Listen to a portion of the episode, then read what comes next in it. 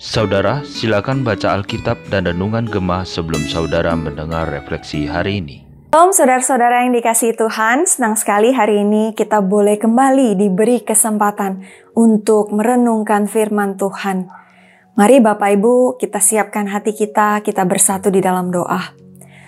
Terima kasih ya Tuhan untuk kasih setia Tuhan yang tak habis-habisnya dalam kehidupan kami, yang boleh terus kami rasakan sampai saat ini.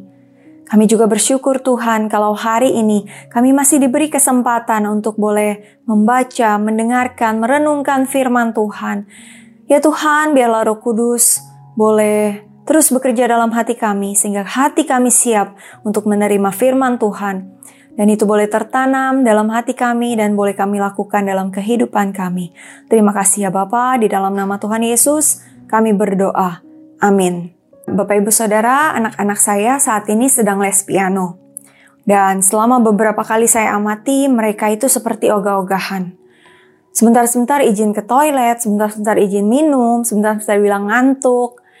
Sampai akhirnya saya dan suami itu memutuskan untuk memberi ancaman, memberi hukuman. Kalau hari ini kamu gak les dengan benar, maka kamu dapat hukuman. Waktu main gadget di weekend akan dicabut.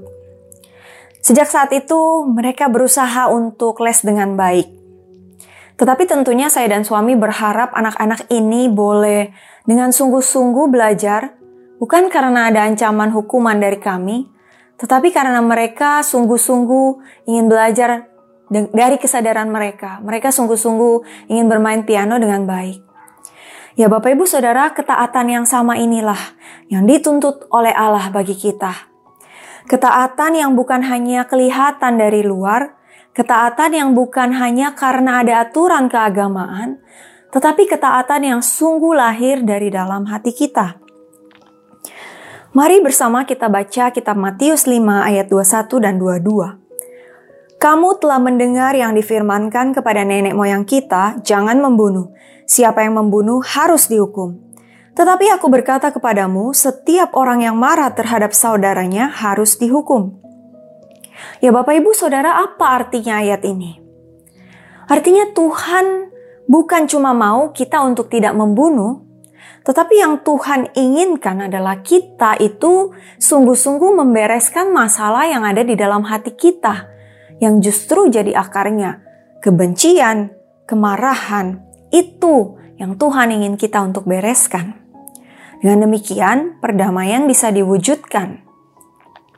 Maka, ketika dalam kehidupan kita, kita kemudian disakiti, ada orang yang menyakiti kita, apa yang kemudian kita pikirkan?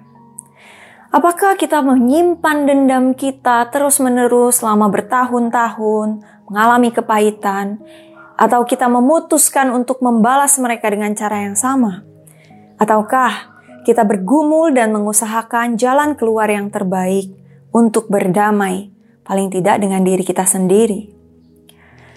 Saudara, mari kita lanjut membaca ayat 27 dan 28. Kamu telah mendengar firman, jangan bersinah.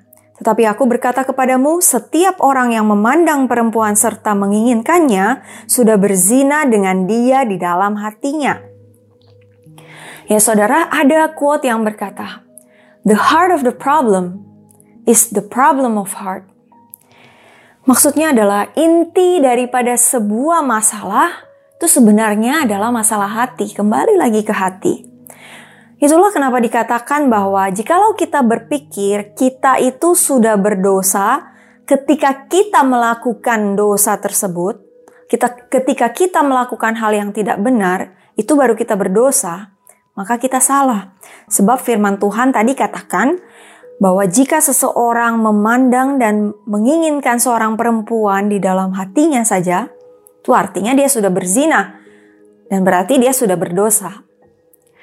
Jadi kesimpulan dalam renungan kita hari ini, seperti yang tertulis dalam Yohanes 14 ayat 15. Tuhan katakan, jika kamu mengasihi aku, kamu akan menuruti segala perintahku. Sekali lagi saudara, Tuhan tidak menghendaki ketaatan yang terpaksa. Tetapi yang Tuhan kehendaki adalah ketaatan yang sungguh lahir dari dalam hati kita. Ketaatan yang lahir karena kita mengasihi Tuhan. Ketaatan yang lahir karena kita merasa bersyukur atas anugerah keselamatan yang Tuhan sudah berikan bagi kita. Saudara, ketaatan kita kepada Tuhan membuktikan kasih kita kepada Tuhan. Dan ketaatan adalah wujud penyembahan kita kepada Tuhan. Karena itu saudara, mari hari ini kita renungkan bersama-sama yang pertama, apakah kita sudah sungguh bersyukur atas anugerah keselamatan yang Tuhan berikan bagi setiap kita? Yang kedua, apakah ketika kita mengatakan, "Aku mengasihimu, Tuhan," itu hanyalah di mulut kita, hanyalah lip service, ataukah sungguh dari dalam hati kita? Maka, jika jawaban kita adalah "Ya, saya mengasihi Tuhan", mana buktinya? Tunjukkanlah dengan ketaatan kepada Tuhan yang tulus dari dalam hatimu. Amin. Mari kita berdoa. Tuhan Yesus, kami sungguh bersyukur karena firman Tuhan hari ini mengingatkan kami bahwa yang Tuhan inginkan bukan hanya sekedar perkataan aku mengasihi Tuhan atau ketika kami menaikkan puji-pujian bagi Tuhan, tetapi yang Tuhan inginkan agar setiap kami boleh taat kepada Tuhan yang lahir sungguh dari dalam hati kami, karena kami bersyukur Tuhan telah terlebih dulu menyelamatkan kami. Tuhan, ampuni kami kalau kami masih sering melanggar perintah-Mu. Ampuni kami kalau kami masih belum taat tapi kami rindu untuk terus belajar, kami rindu untuk terus dibentuk sehingga semakin hari kami boleh semakin taat kepada Tuhan. Kami boleh sungguh-sungguh punya kesadaran dan punya kerinduan untuk mau taat kepada Tuhan. Untuk membuktikan kasih kami kepada Tuhan. Terima kasih Tuhan Yesus. Kamu berkati setiap kami. Di dalam nama Tuhan Yesus kami berdoa. Amin. Selamat menjalani hari ini. Tuhan Yesus memberkati.